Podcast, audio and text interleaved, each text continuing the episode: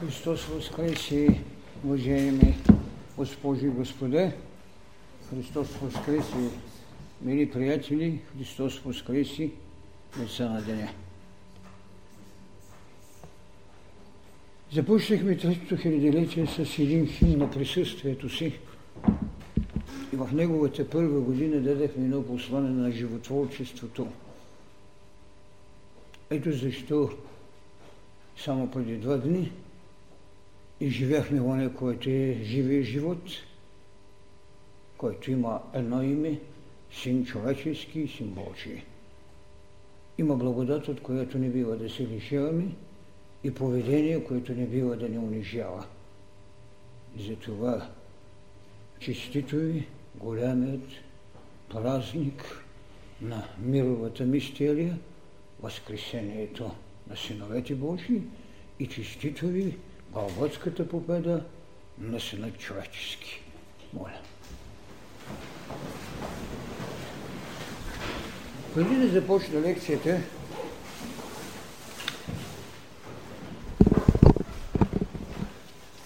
искам, така както ви казах за голямата радост на нашето празнуване на Възкресението като ден на животворещото послание, да кажа и една, разбира се, обикновеното човешко преценяване, скръбна вест, въпреки че тя за мен никога не е била скръбна, но нашият голям приятел, професор Захари Стайков, почина. Един човек, чието поведение към обществото беше повече от достойно и чието труд, който надявам се, че ще го има, е една, бих казал, завършена вавилонска кула в идеята на търсенето на Бога с неговите специалности, прибавяйки учението за Бога като корона на идеята за всемирната сила или за всемирния закон. Това, което светът се опитва да постави и да даде битие на една всемирност, той го направи в своя труд, озаглавен време, капитал и Бог в едно, където ще намерите преложността на това, което ние сега дори като лекция говорим за богоприложност. Никой не можеше да направи на обществото такъв плътен дар. И то не в капитал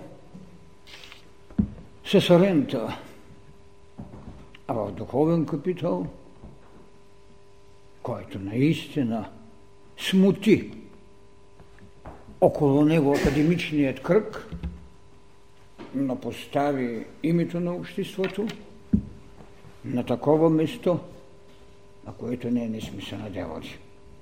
Тази голяма услуга е направи само кажи речи един-два месеца преди да направи своето задземно пътуване, погребение, на което аз присъствах и казах: от името на обществото нашето признание, и подонесох венецът от името на обществото, на който беше надписано, че будният човек е един събуден Бог. Това е нашето признание към него. Мир в душата му и светлина в пътищите, които след земното оттегляне има да осъществява. Така че нашата фаланга от, от земените наши деца на деня се увеличава с една изключителна личност, на която ние дължим благодарност и признание. Така както казва общото слово, Бог да го прости. Това исках да ви съобщя. Другите тържества, които имахме, и на голяма част от пловдивските деца на деня присъстваха в празнуването на това, което се нарича Възкресение Христово, защото вие знаете, че ние сме утвърдили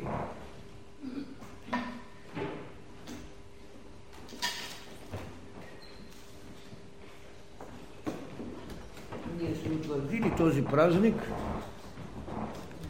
и го празнуваме повече от аз лично го празнувам повече от четиридесет и пет години, а вие го празнувате вече почти десет години. Доказвам след това от науката, без да казваме, че средновековието беше казало за нея, че философията е слугиня на религиите. Трагично ще бъде, когато религиите в непреходността си почват да стават слугини.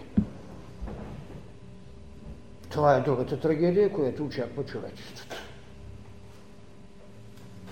Тя е толкова с голяма беда, колкото и голямо достоинство. Защото свободата от онова, което е отживена психология в душевността на историята, е една потреба. Тази смелост ние сме прокламирали, а пред вас вече повече от десет години, но аз съм е прокламирал повече от четиридесет и пет години.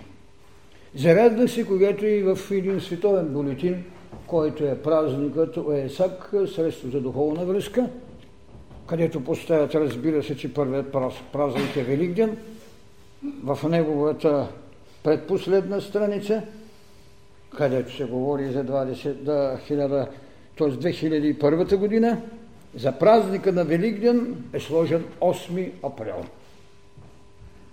В хронологичната световна енциклопедия, където вие имате опорност вече, това, което, разбира се, на времето нито ми трябваше опорност, нито пък сега ще се послужа. Но все пак вие се срещате с една друга реалност, която не се освободила от това, което се нарича верност към олтара. Тя е потребна до тогава, до когато в този, така да се каже, ковчег, ние трябва да направим възкресение на мъртъвците. Така че и в този труд, където се говори за всемирната молитва, където се говори за всемирни три празника, един от тях е именно за празника Великден, обозначен осми април. И завчера на празникът казах, че наистина и Световния съвет на църквите щеше да взима решение, макар че уеднаквика по проблемът за осми април, но поне уеднаквиха двете големи църкви да го празнуват на петнадесети. Разбира се, сигурно пак спазват някои от така наречените общоприети правила да не съвпада с Пасхата, която тогава е била на четиринадесети април. Истината е една. Ето сега ще го празнува, след като той цяла седмица броди из земните, небесните и бащините си послания и простори. Така че имате и това. Другият празник, разбира се, е отреден на седми май. Това е празника Есека, което е буддийската тенденция, и третият е празника на волята или на правдивата воля, което е на шести юни, търсейки това, което се нарича приложността. Великият празник за тази всеобща тенденция е съпроводен с един тяхен всеобщ призив или това, което те наричат общата им е молитва.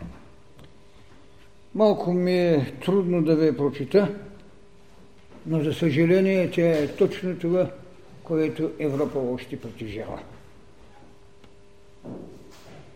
Притежава един ум, но не притежава една планета на нея. Това е цялата велика тайна, с която те си послужили.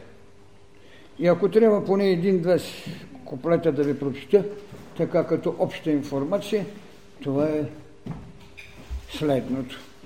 От извора на светлина в ума на Бога, да бликне светлина в ума човешки, да слезе светлината на земята.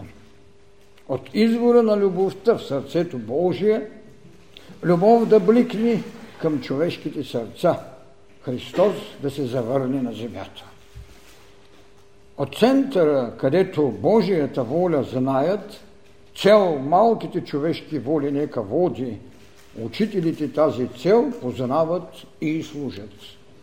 От центъра, наречен род човешки, нека на любовта и светлината промисълът да изпълни и нека той да запечати портата на злато. И нека светлина, любов и сила възстановят промисълът на земята. Това е всемирната молитва на идеята за единство в религиите, в което присъства творбите на Алис Бейли, който понемъничко прозрение има, Сара Маркечени и Организацията за Световната добра воля.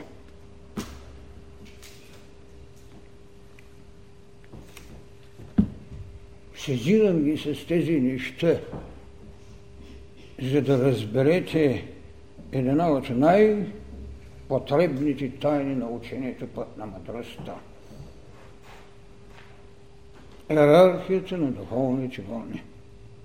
Тези хора още се занимават със светлина, с любов, с правда, с ум. Може би е много трудно тази канара на социалната култура, която науката дава, на социалната психология, която историческите общества изживяват, да надкрачат големият хоризонт на себе си, за да влезат в битието на това, което в продължение на десет години сте слушали.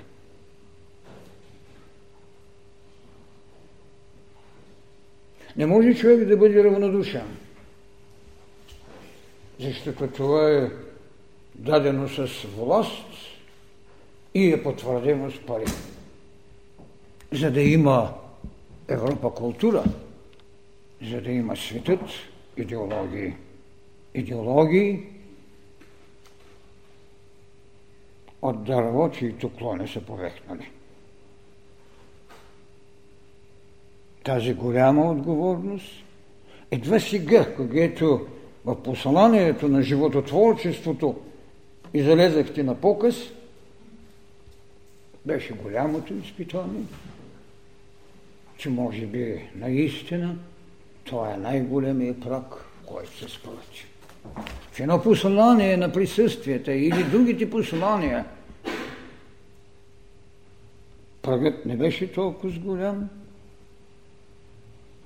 и закъсняването на мисълта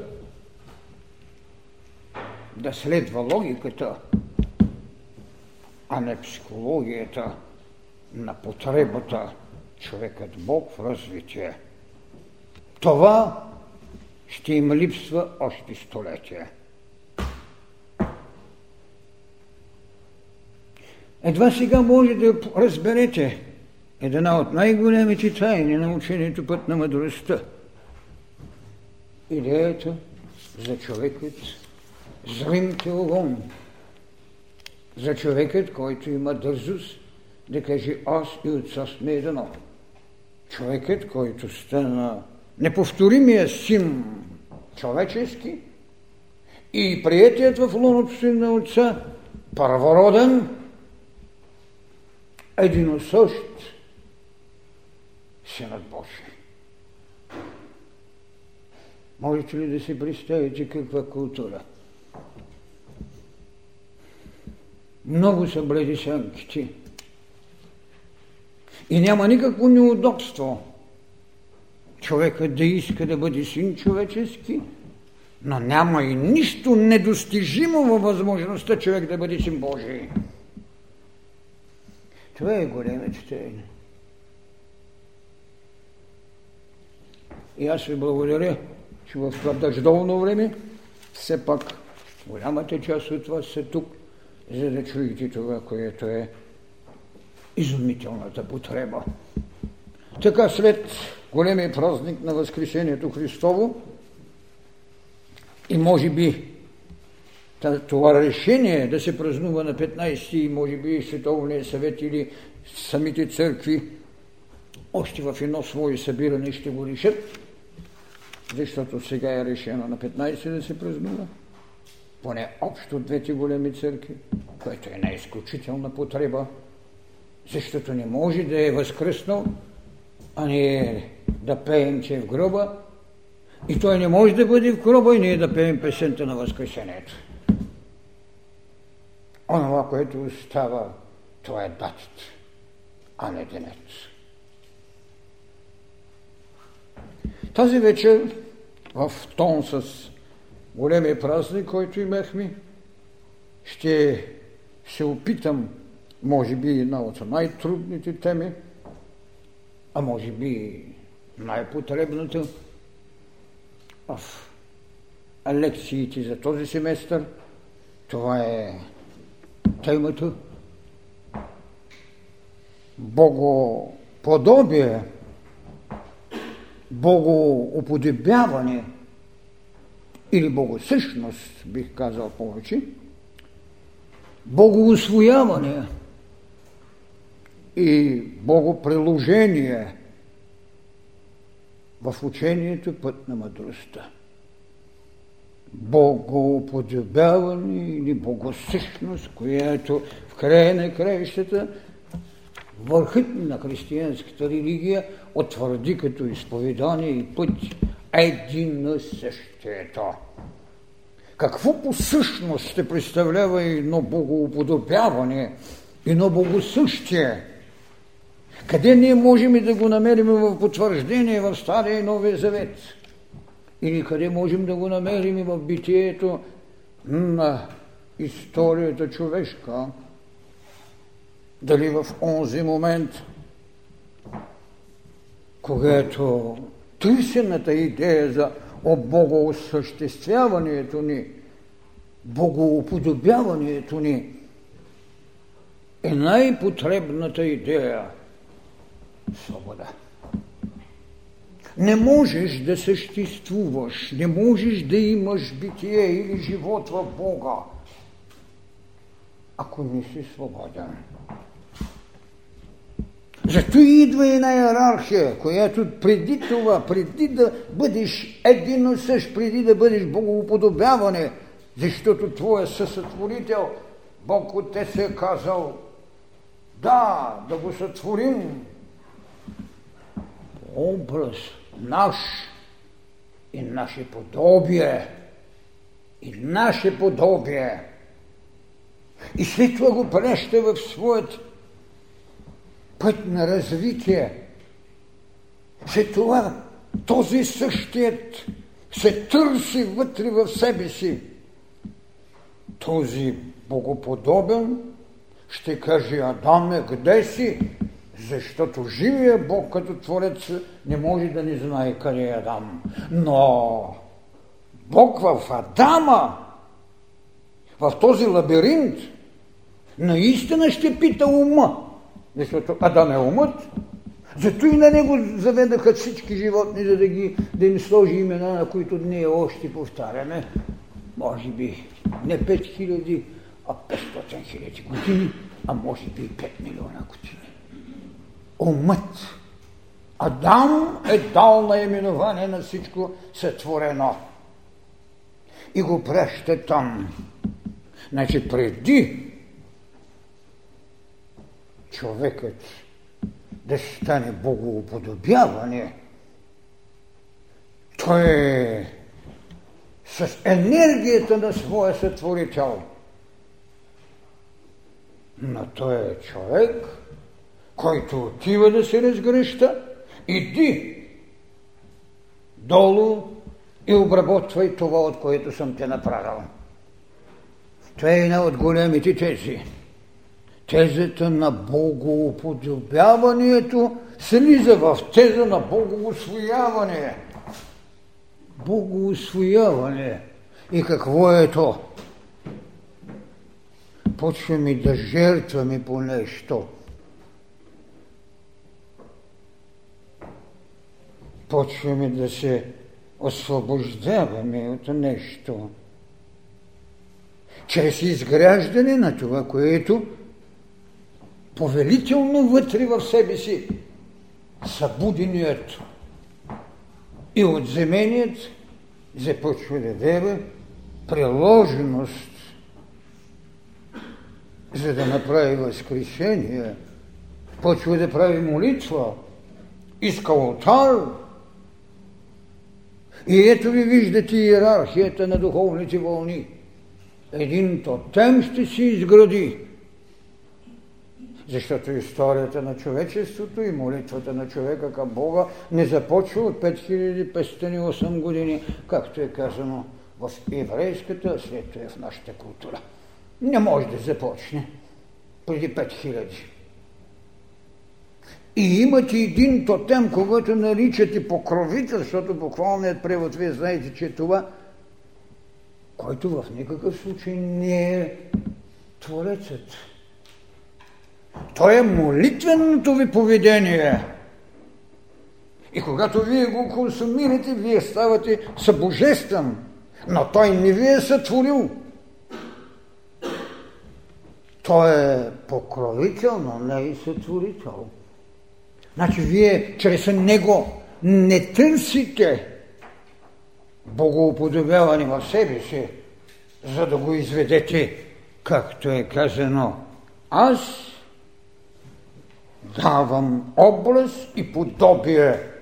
Образът е това, което взех като мое сътворено природата и моето дихание, което е това, мое и твое подобие. Не, тук имате един покровител, на когото дължите благодарност и вие само го усвоявате като идея на богоприложността, а не на богоуподобяването. Още по-малко, разбира се, и в богоусвояването. Вие го усвоявате само като голяма идея на богоусвояването – жертва. Жертвата.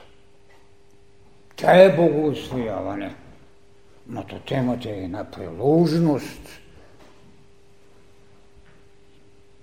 И вие го ядете. Той си яде чрез един голям обряд и виждате Христос как го сублимира този велик момент. Той знае психологията на света.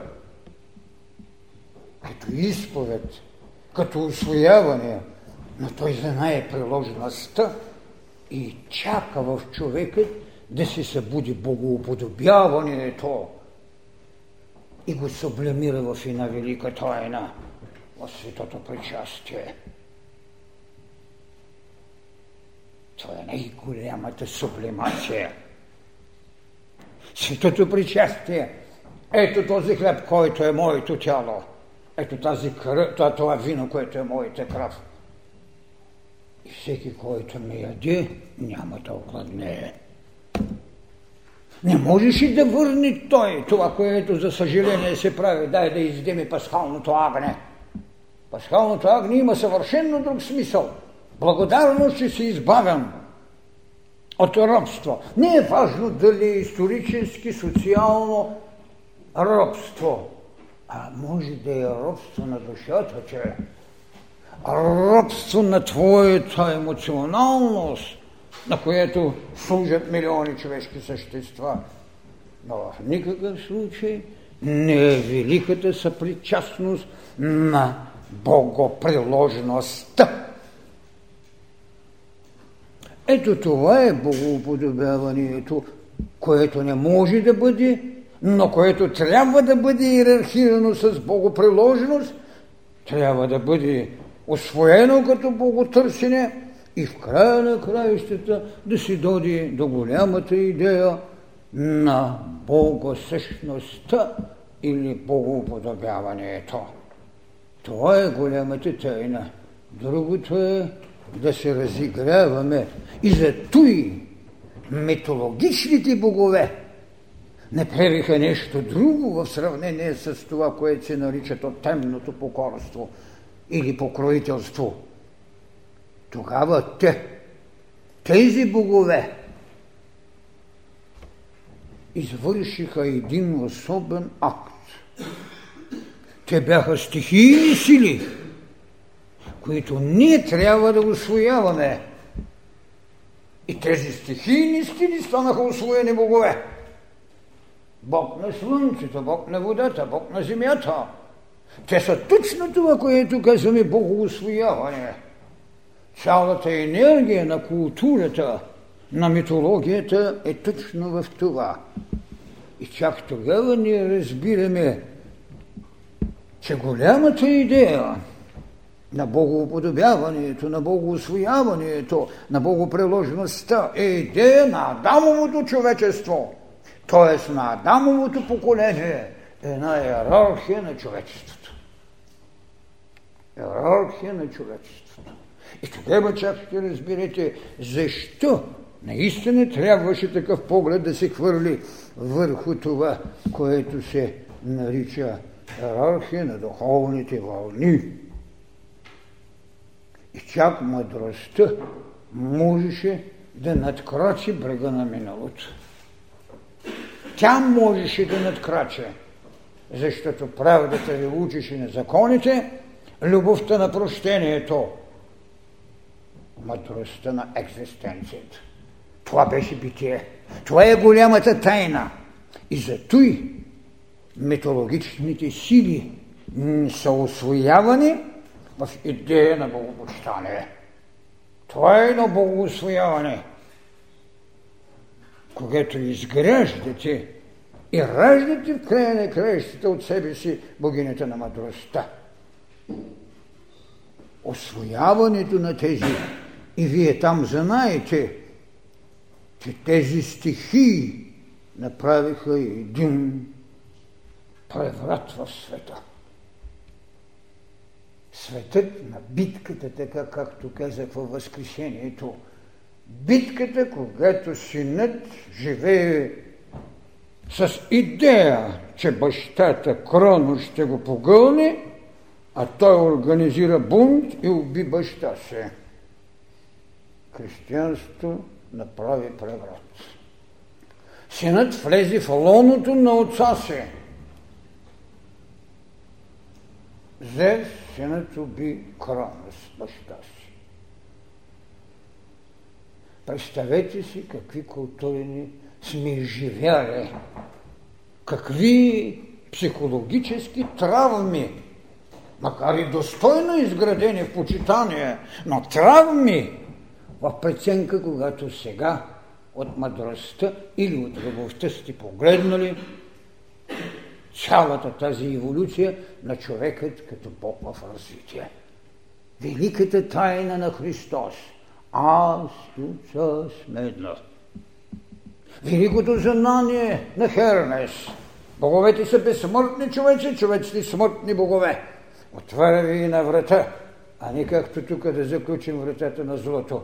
Не можеха ли да кажат, че няма зло, а има нееволирало добро? Заключвали, запечатвали вратата на злото. Още ще държат Европа, ще държат в прангите и на хубава дума вместо вериги, защото веригата някак си по-благозвучна е, но пранга е жестоко. Това са страшни неща. Ето ви битката за богоусвояване. Нека са стихи, това няма никакво значение. Това е етапът, през който човешката еволюция мина. Какво да значи да ги отречем? Ами, както виждате, Христос отрече големи ценности на евреите, но те продължават да си ги изповядат. Ценности на жестокостта, наречена расов принцип.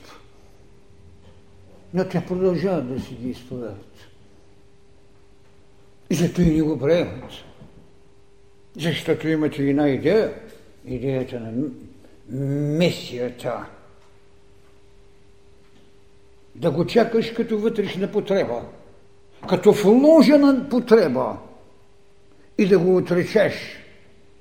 И не само тогава, преди тези две хиляди години. хиляда и петстотин години те го чакат. Още две го чакат.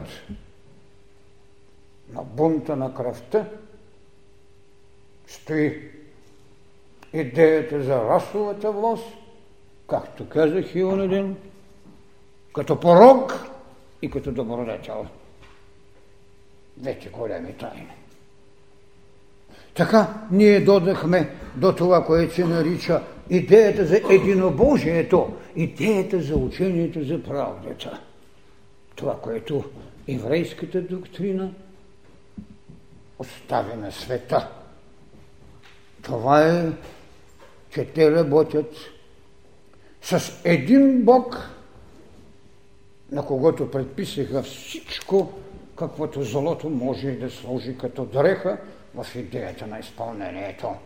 Но това, което нас не интересува в иерархия на духовните вълни, в идеята на богоуподобяването, богоусвояването, което е забранено, вие не може да кажете името на Яхве, защото ще изгорите, но той оставиха една поне потреба в културата за освояването. Това е свещената седмица. Свещената седмица, през която минаваме. Много съществено и крайно необходимо. Свещената седмица изгражда човекът. Иерархира това, което би трябвало да върши. Богоприложността. Като вътрешен храм. И тогава чак ще разберете колко уточнено в нашата програма и таблица е казано. Приложна молитвеност. Не е казана жестокостта, страхът, порова, кръвта на расата в идея на приложност, а е казана молитвена приложност. Молитвата се прави с вътрешното съзерцение, пред който и да е олтар, като почнете то тема и свършите с това, което мъдростта казва. Олтарът на книгата на живота с седемте печата. Със седемто наше тело, със седемто дни на сътворението. Остави какво? Свещената седмица като идея за усвояване. Силата на духа над физиката. Упражнено чрез насилие. Богоусвояване чрез насилие. Така ние можехме да стигнем до тайната на единосъщието или учението на любовта на Христос, което е пълният преврат на историята на човечеството. Не е проблемът само да простиш. Проблемът е и да обичаш врага си. Вие знаете, че сменихме думата враг със събожник. Тайната на единосъщието в любовта минава иерархията на богоприложността, защото част от тази богоприложност синът му направи своя Голготски път. В една безспорност в голямата идея на усвояването на своя отец. Битката между дух и материя, да приемеш да приемеш идеята на разпятието.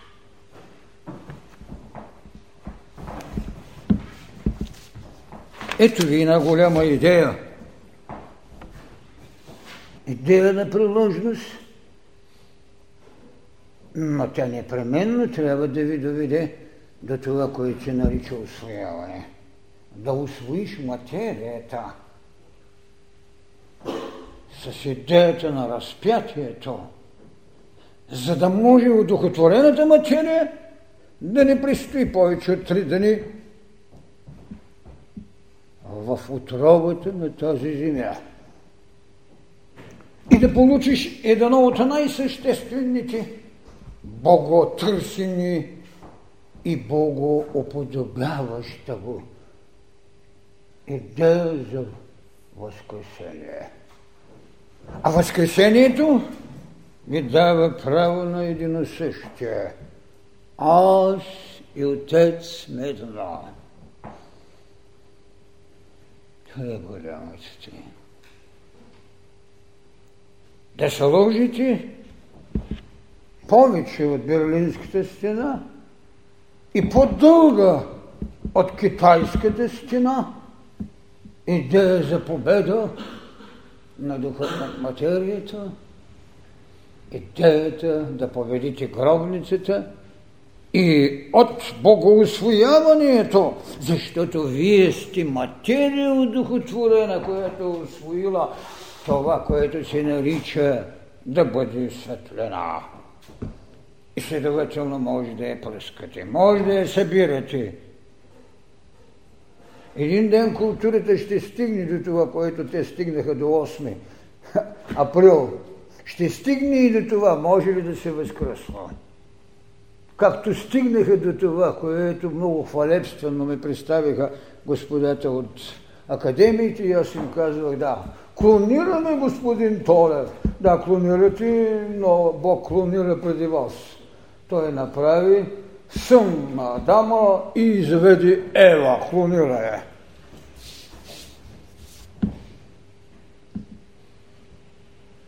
Много често казвам, че науката е бедната сестра на истината. Добре е, че е бедната, че е сестра. Не е лошо, че е бедна. Добре е, че е сестра, значи носи кръвната група. Така голямата тайна на единосъщието и учението на любовта на Христос направиха едно усвояване, което му дава основание в приложността да изнесеш кръста, усвояване, което след това пък му дава правото на възкресението, което е богоуподобяване или богосъщност. Аз и Отец сме едно.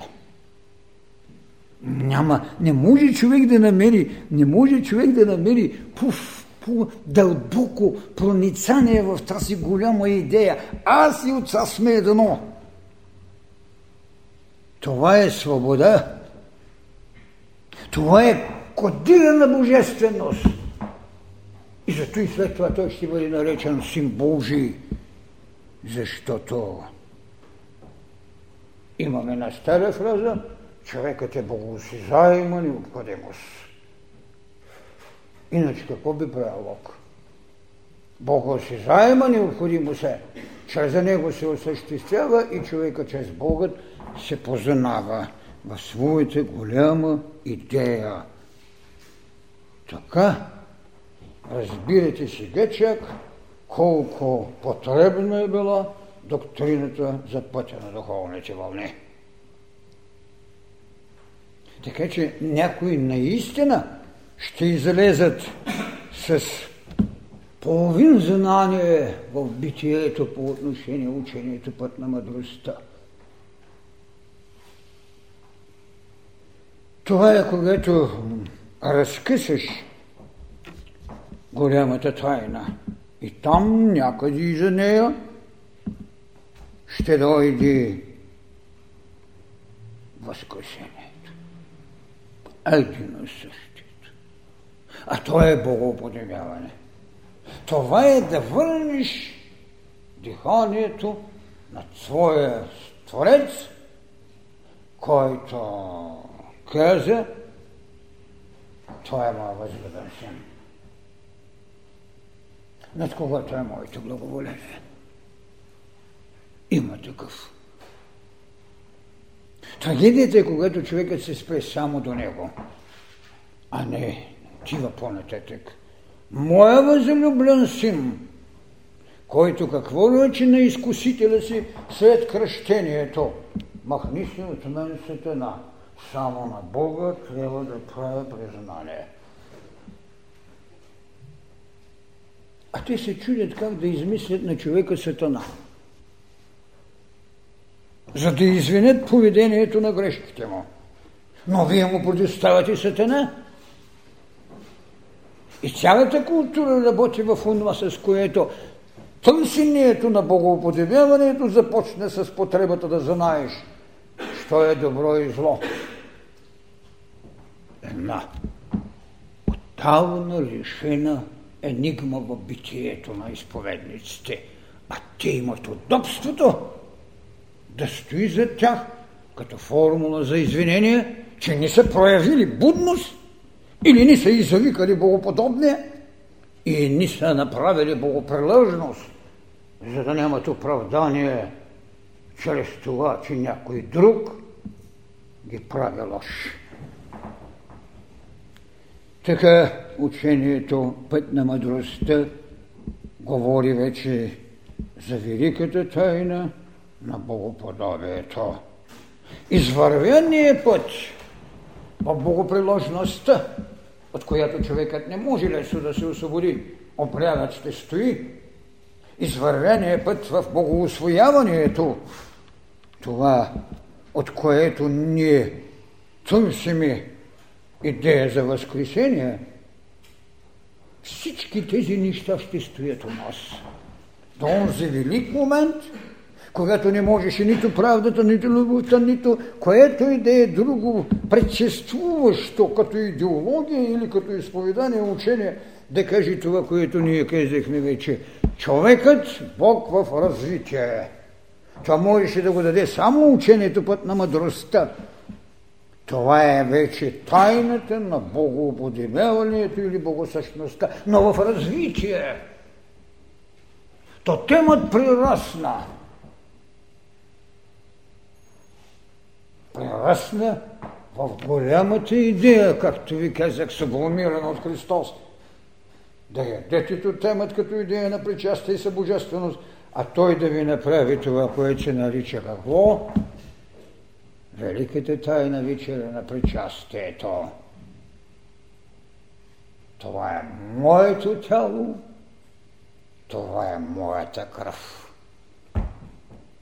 Можете ли да си представите как е сублимирал формулите на мисълта, която е изграждала богоприложност, богоусвояване в формула на богоподобие? А е великата тайна.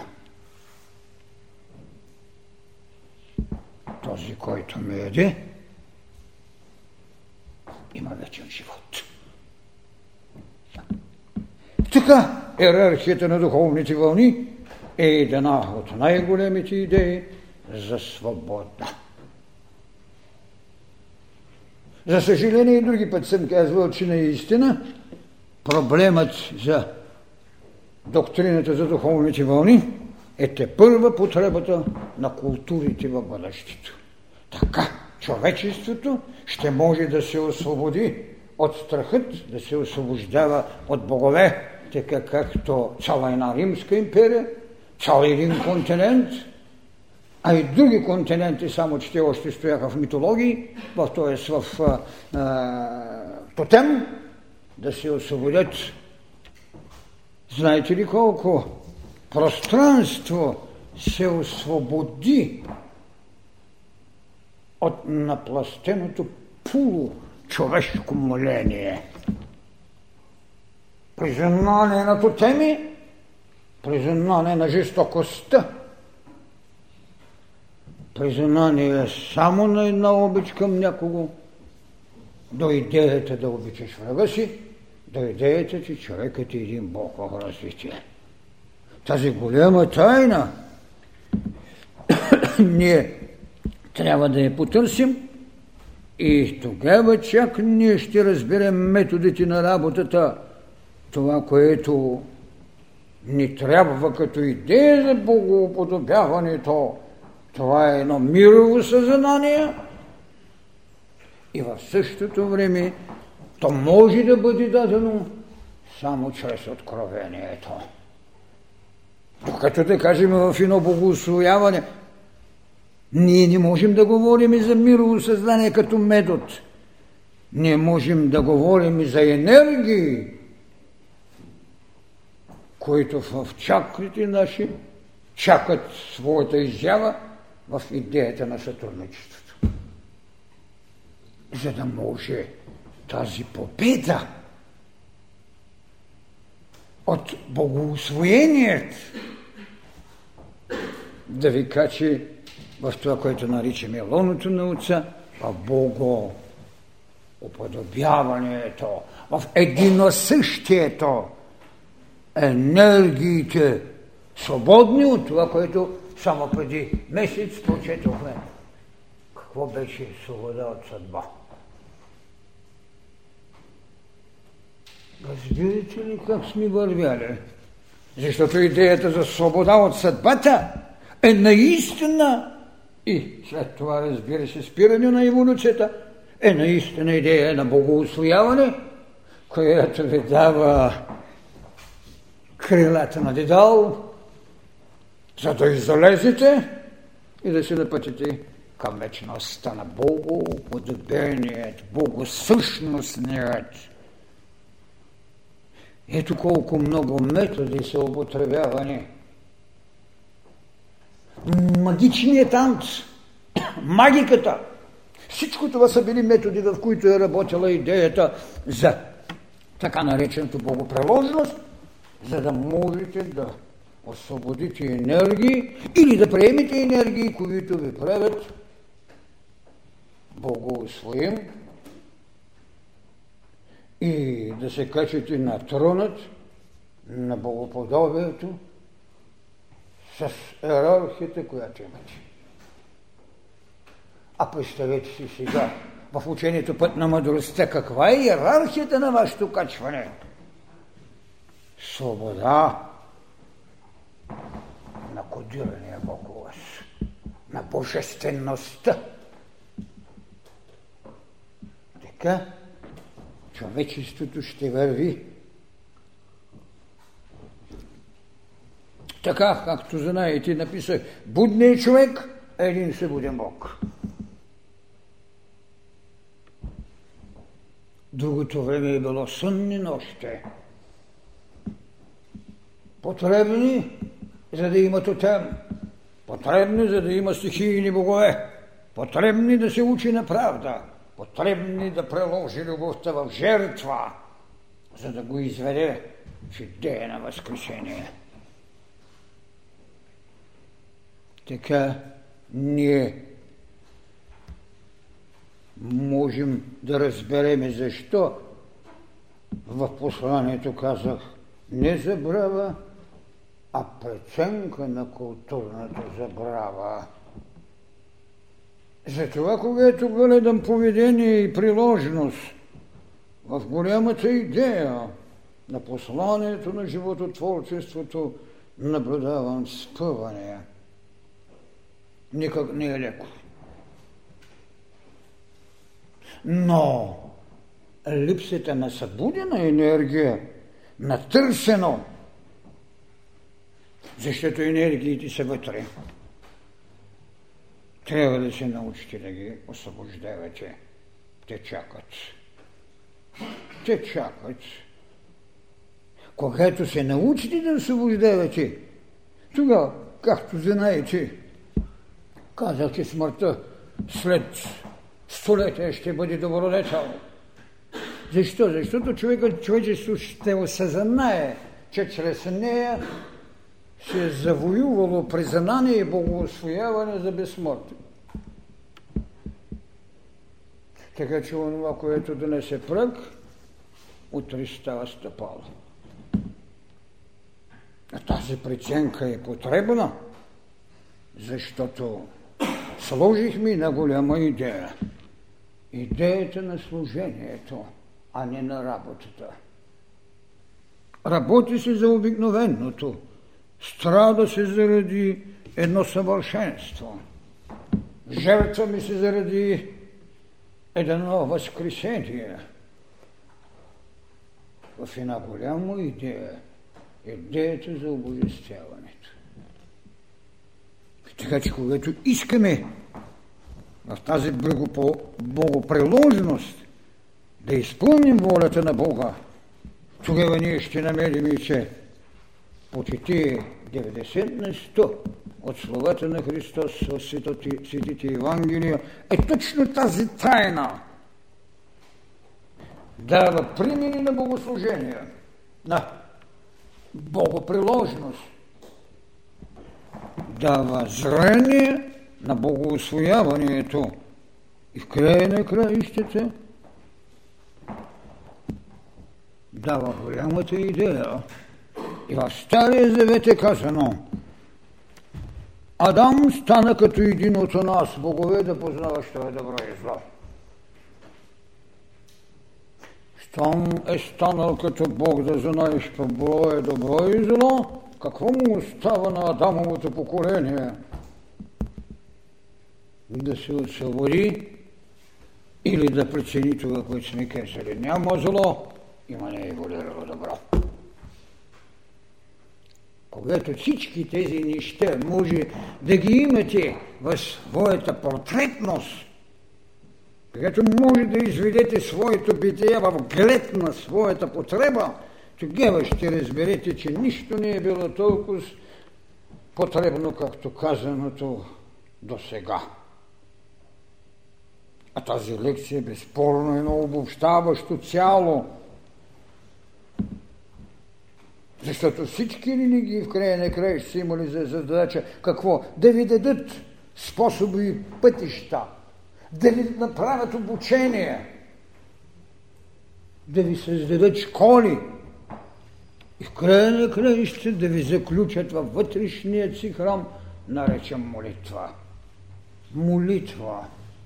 Ако човек може, можеше без говор, не е могъл без молитва. Молитвата е идея на събудения Бог в вас. Това е молитвата. Така че, когато искате тези неща да бъдат познати, тогава човекът ще разбере потребата, че само религиите дават божество, науките дават знания. Може да е лошо божеството, но е божество. Може да е много добро знанието, но е преходно в еволюцията, защото новото божество ще се надсмее на културата на науката. Две по две винаги ще е четири. Но когато влезете в четвърто и пето измерение, няма да е четири. Тогава ще разберете защо на човечеството е било потребно божество. И само религиите могат да го дадат. Лошо или не лошо, то темно няма никакво значение. Дърво, дърво, божество, на което клоните не вехнат. Защото хиляди енергии го хранят. Ние казахме да бъдеш, а не да имаш. Избирате ли разликите? Когато преди пет години някой го е служил, слушал, сигурно не е могъл да заспи от безрадостие. Искам да го лиша, да няма, а му давам да бъде. Сигурно не е могъл да заспи в тая тревога. да му взема, да има, пък му даваш да бъде. Когато озарят за алтаря на мъдростта, тогава чак ще разберат, че наистина този съм мина. Не е важно едно столетие. Важно е, че те са потреби, които ще станат живот. И зато и да кажем някой от идеите на богоусвояването и богоприложността, от свободата жертвата и възкресението ще се пътствуват учението път на мъдростта. Няма начин и човек да се лиши от тях. И ще има нещо, което Христос много ясно каза. Оставете мъртвите да погребат своите мъртъвци. В живота на човека а, не е лошо, че има мъртъвце. Лошо е, че има мъртъв. Мъртъвци ще има. Лошото е, че мъртвите трябва да ги погребат. Мъртвият човек, безотронният човек, безалтарният човек, мъртвите да погребат своите мъртвци.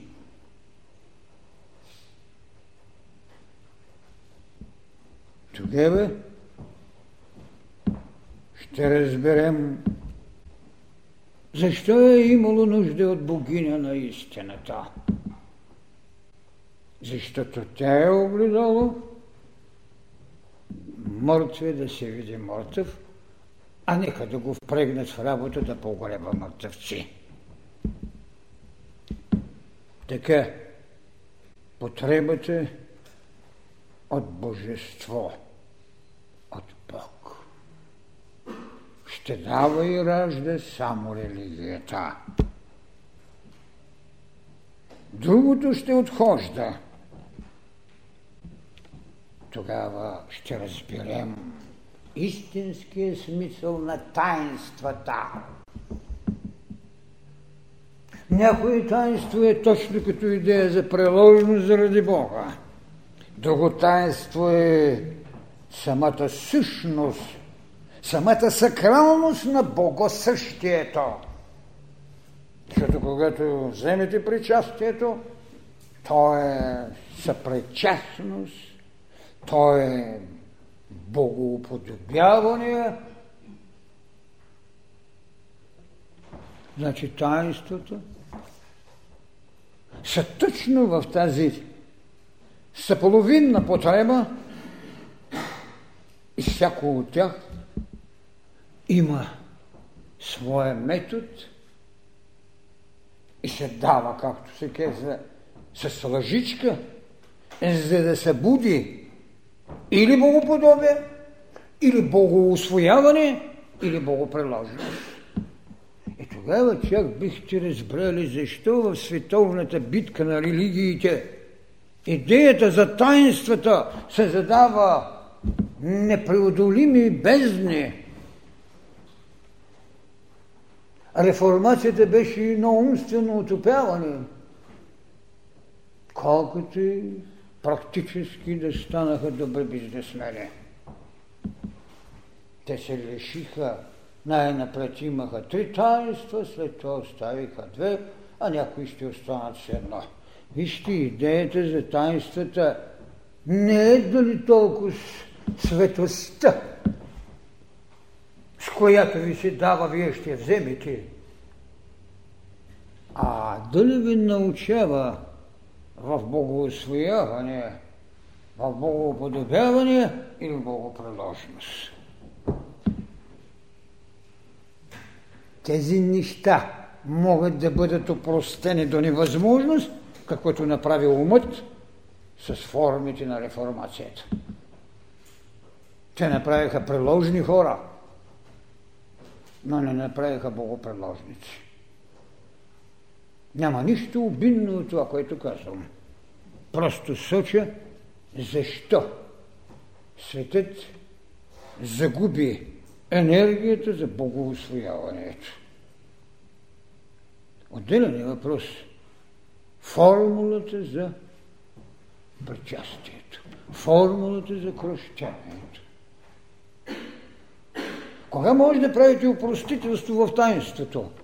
Тогава, когато знаете същина, същината му и владеете енергията му. Че вие, когато го лишите от енергия, какво вършите? Ето това е, което трябваше да се знае. И зато и бих казал така, ако трябва тази тематика да я нарече с едно общо име, богоуподобяването, богоусвояването, богоприложността, те не могат да бъдат изчерпени с този един час. Всеко по-отделно може да бъде разтървено, но важен е оня вътрешен живец. Затова бих казал, че бих дал едно обобщено заглавие. Това е човекът, Бог в развитие. И тогава, когато ние не търсим Бога като личност, а като живот. Оня ден ви казах, някой да е намерил по-добро име за живота от Бог? Няма. Не е важно дали вярваш. Важно е, че той е генераторът на енергиите, които ви дават право да живеете. Няма друго. Затова не можем да го търсим като личност. Ние трябва да го търсим като живот. Макар, че Бог в нашата троица на единосъщието е наречен първа ипостас. Но какво е различието му от другите две ипостаси? Че той не е роден.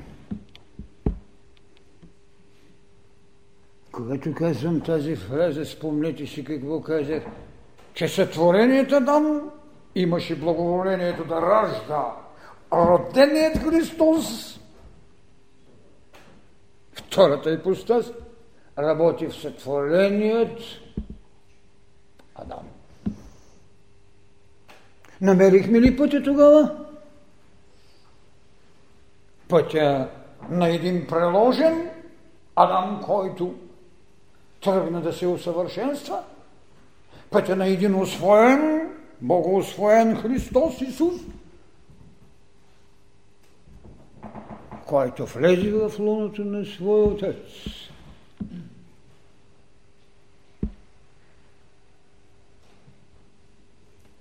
Роденият Христос работи в сътвореният Адам.